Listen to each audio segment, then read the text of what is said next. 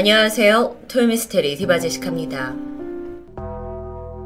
2020년 3월 30일 남태평양 사모아 인근 해상에 원양어선 한 척이 등장합니다.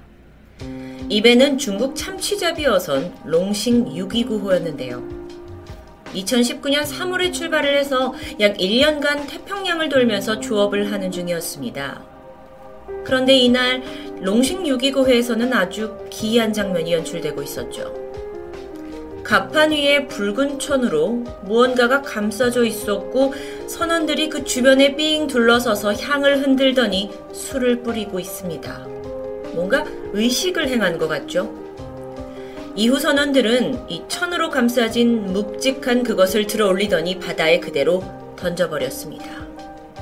예상하셨나요? 안에 있던 건 시신이었습니다.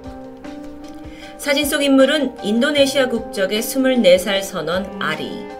앞서 보신 바다에 시신으로 던져진 당사자입니다. 그런데 문제는 심지어 그가 이 배에서 세 번째로 사망한 선원이라는 사실이었는데요. 그러니까 이전에 이미 두 명의 선원이 사망을 했고 똑같이 수정되었다는 얘기입니다. 또 다른 인도네시아 선원 한 명은 안타깝게도 한국 입항 후에 병원에 옮겨졌지만 숨을 거뒀고 결론적으로는 이 배에서 무려 4명이 사망했다는 겁니다. 도대체 안에선 무슨 일이 있었던 걸까요? 태평양 한가운데 배 안에서 벌어진 사건이기 때문에 살아남은 선원들의 진술 외에 그 어떤 누구도 진실을 알 수 없었습니다. 그런데 이 중국 배에서 벌어진 사건이 놀랍게도 우리나라에서 최초로 알려지게 되죠. 문제의 배가 작년 4월 19일 부산항으로 입항했기 때문입니다. 배가 부산에 도착하자마자 롱싱 629호에 있던 인도네시아 선원 27명이 황급히 배에서 빠져나왔고 한국에 도움을 요청했습니다. 그러면서 안에서 있었던 중국 원양어선의 끔찍한 실상이 세상에 드러났죠. 한때 돈을 벌려면 원양어선을 타라 라는 말이 있듯이 이 일은 업무 강도가 굉장히 높고 심지어 위험하기도 합니다. 한 번 승선하면 길게는 1년 이상 배에서 있어야 되기 때문에 인건비가 높게 측정이 되고요. 동시에 보험금 또한 상당합니다. 그렇다 보니까 원양어선은 선원을 고용할 때 자국민 대신에 비교적 임금이 좀 저렴한 외국인을 선호한다고 하죠. 그런데 문제는 이들에 대한 노동 착취 그리고 인권 유린에 가까운 처참한 대우가 자행된다는 사실입니다. 그렇다면 이 배에서 어떤 일이 있었는지 알아볼까요? 먼저 중국 선원들은 자신들은 페트병에 담긴 식수용 물을 마셨지만 같이 일하는 인도네시아 선원들에게는 바닷물을 정화한 염수를 제공했습니다. 물론 배 안에는 바닷물을 식수로 정화해주는 장치가 있었지만 이 장치가 전혀 검증이 되지 않은 아주 허술하기 짝이 없는 간이 장비에 불과했죠. 왜 그게 문제가 되냐? 여러분 바다에 혼자 표류하게 되더라도 절대 바닷물을 마시면 안 된다는 거 알고 계시죠? 그 이유를 잠깐 설명드리면 우리 몸속의 혈액 염도는 약 0.9%입니다. 그런데 바닷물의 염도는 3.5%. 만약 바닷물을 그대로 섭취하면 혈액 안에 있는 염도가 올라가면서 우리 몸은 자동적으로 몸 세포에 있는 물을 흡수해서라도 이 염도를 낮추려고 애를 쓰게 되죠. 그리고 그 과정에서 혈압이 증가하고 세포는 수분을 잃어가면서 몸이 부어오르게 됩니다. 그리고 이 현상이 지속되면 인간은 탈수로 인한 사망에 이를 수 있는데요. 이렇게 기본적인 식수조차 공급되지 않는 상황에서 매일매일 고기를 끌어올리는 고강도 조업 일은 계속됐습니다. 그러면서 이 외국인 선원들의 건강이 급속도로 악화되죠. 하지만 휴식은 커녕 하루에 짧게는 18시간, 길게는 30시간 연속 업무가 계속되었고요. 쉬는 시간조차 따로 없었습니다. 6시간에 한 번씩 밥이 나왔는데 그때 앉아있을 수조차 없었다라고 선원들은 증언합니다. 그렇게 정수가 제대로 되지 않은 바닷물을 마시면서 이 선원들이 처음에는 뭐 가벼운 어지러움쯤을 겪기 시작하다가 점점 목에서 가래가 나오고 이번엔 다리가 굳는 듯한 마비 증상을 느낍니다. 그러다 언젠가부터인지 다리가 마구 부어오르기 시작하더니 몸까지 다 부어서 숨 쉬는 것조차 힘들었죠. 그러던 중에 첫 번째 사망자가 나왔습니다. 24살의 인도네시아 선원 세프리. 그는 죽기 45일 전부터 몸이 부었고 숨쉬기 힘들었고 가슴에 통증이 있다고 호소를 했는데요. 나를 좀 병원에 데려가 달라라고 요청했지만 당시 중국인 선장은 바다 한가운데서 갑자기 배를 돌려가지고 육지 병원으로 데려가라? 이건 너무도 많은 비용이 낭비되는 거다 하면서 거절했고 별다른 조치를 취하지 않았습니다. 그렇게 세프리는 2019년 12월 21일 배에서 사망합니다.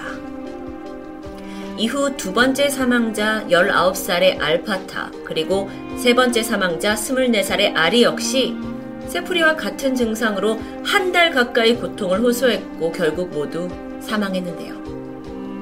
사망 하루 만에 이들의 사체는 바다로 수장됐습니다.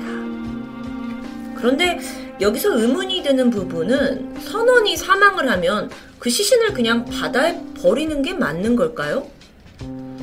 원양어선 계약서에 따르면 조업 중에 선원이 사망할 경우 일단 가까운 육지에 내린 후에 시신을 화장해야 합니다. 예외적으로 감염의 위험이 있을 때만 시신을 수장할 수 있는데 이 경우에도 의학적인 자문을 받아서 그 위험도가 얼마인지 확인을 해야 되고 그 조사 내용을 다 기록해야 하는데요. 원칙이죠.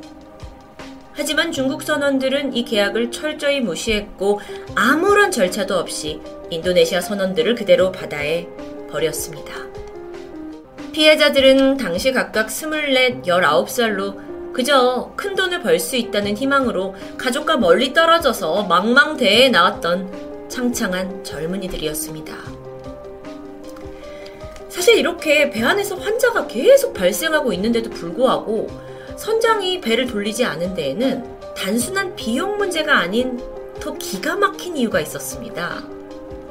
지난 4월 부산에 정박을 했고 그래서 이 배를 조사해 보니까 안에서는 무려 720kg에 당하는 상어 지느러미가 발견됩니다.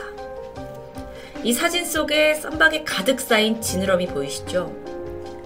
공식적으로 롱식 629호는 참치잡이 배로 등록되어 있습니다. 그런데 이들은 해상에서 불법적으로 백상아리, 청세리 상어 같은 멸종위기 어종들을 잡았고 지느러미를 잘라냈던 겁니다. 중국의 인기 요리 싹스피네스일 용도였을까요? 뿐만 아니라 이들은 범고래 같은 포유류도 잡아서 해치하는 장면이 남아 있습니다. 명백한 범죄 행위죠. 선원들의 증언에 따르면 배는 하루에 약 20마리의 상어를 수시로 잡아 올렸고요.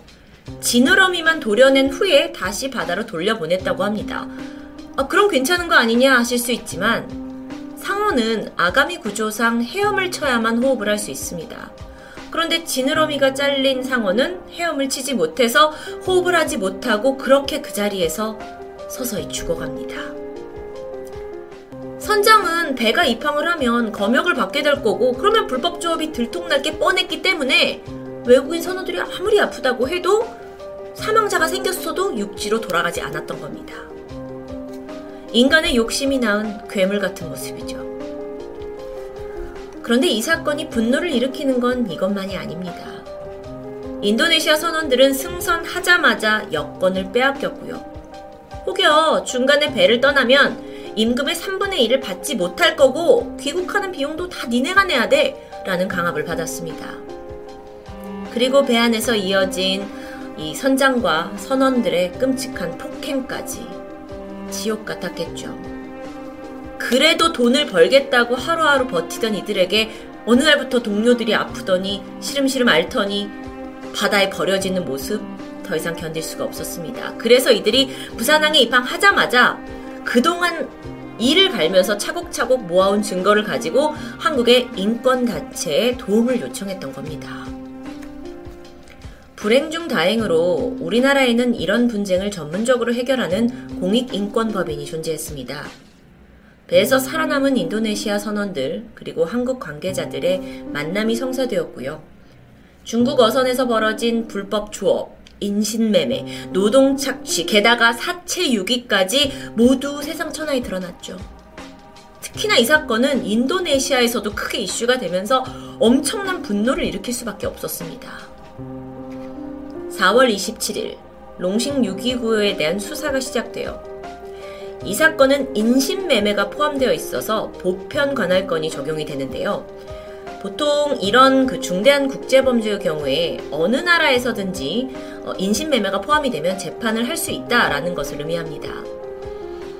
중국 어선이 저지른 일이고 한국에서 처벌을 할 수 있는 상황. 그런데 불과 이틀 뒤에 중국 선박이 그냥 인도네시아 선원들을 한국에 내려둔 채 그대로 도망쳐 버렸고요. 이 사건에 대한 수사는 안타깝게도 더 이상 진행될 수가 없었습니다. 그나마 다행인 건 남겨진 선원들의 행방입니다. 이들은 환경운동연합에서 마련한 모금을 통해서 기부를 받았고 마침내 무사히 본국으로 돌아갈 수 있었습니다. 이후에 인도네시아 정부가 증거를 토대로 수사에 착수를 했고 중국어선 브로커 일당을 검거하는 데 성공했죠. 사실 저도 이 사건을 접하면서 중국 사람들 정말 왜 저러냐? 라는 식으로 생각을 했지만 부끄럽게도 우리나라 역시 떳떳하진 못합니다. 2016년부터 2019년까지 한국 원양어선에서 일했던 외국인 노동자 50명을 인터뷰해봤더니 대부분 최저임금을 겨우 받으면서 하루에 12시간에서 18시간까지 고강도의 노동을 했던 것이 드러났죠. 중국 어선에서 했던 것처럼 폭언과 폭행도 있었고 식사와 또 기본적인 생활 환경 또한 열악하기 그지 없었습니다. 실태가 이렇다 보니 해양수산부는 외국인 선원에 대한 어떤 근로실태 조사를 매년 1회 하던 걸 2회로 늘리기로 결정합니다. 또한 통역사를 포함한 조사단, 이들과 함께 사업장이나 숙소를 방문해서 이들이 정말 인간다운 대우를 받고 있는지 더 꼼꼼히 파악하겠다고 약속했죠. 다른 나라를 욕하기 전에 과연 우리는 잘하고 있는지 반드시 돌아보는 게 필요하겠죠. 사실 이렇게 원양어선에서 벌어지는 현대판 노예제도, 인권 유린에 대해서는 전 세계적으로도 우려의 목소리가 높습니다. 특히나 이 전 세계 조업에서 중국 원양어선의 규모가 40% 아주 큰 비중을 차지하고 있습니다. 이런 상황 속에서 심각한 학대와 강제 노동이 벌어진다는 건 사실상 모두가 알고 있는 일이라고 하는데요. 한 예로 또 다른 중국 어선에서는 학대받던 외국인 선원의 시신이 냉동고에서 발견되었을 정도죠. 어쩌면 우리 역시 원양 어선 안에서 벌어지는 일들을 자세히 알기 전까지는 아이 뭐 돈 벌러 갔다면서 뭐 원양 어선 다 힘들지 뭐 대신 돈 많이 벌잖아 라는 생각으로 혹여 이들을 외면하고 있던 건 아닐까요? 토요미스테리 디바제시카였습니다.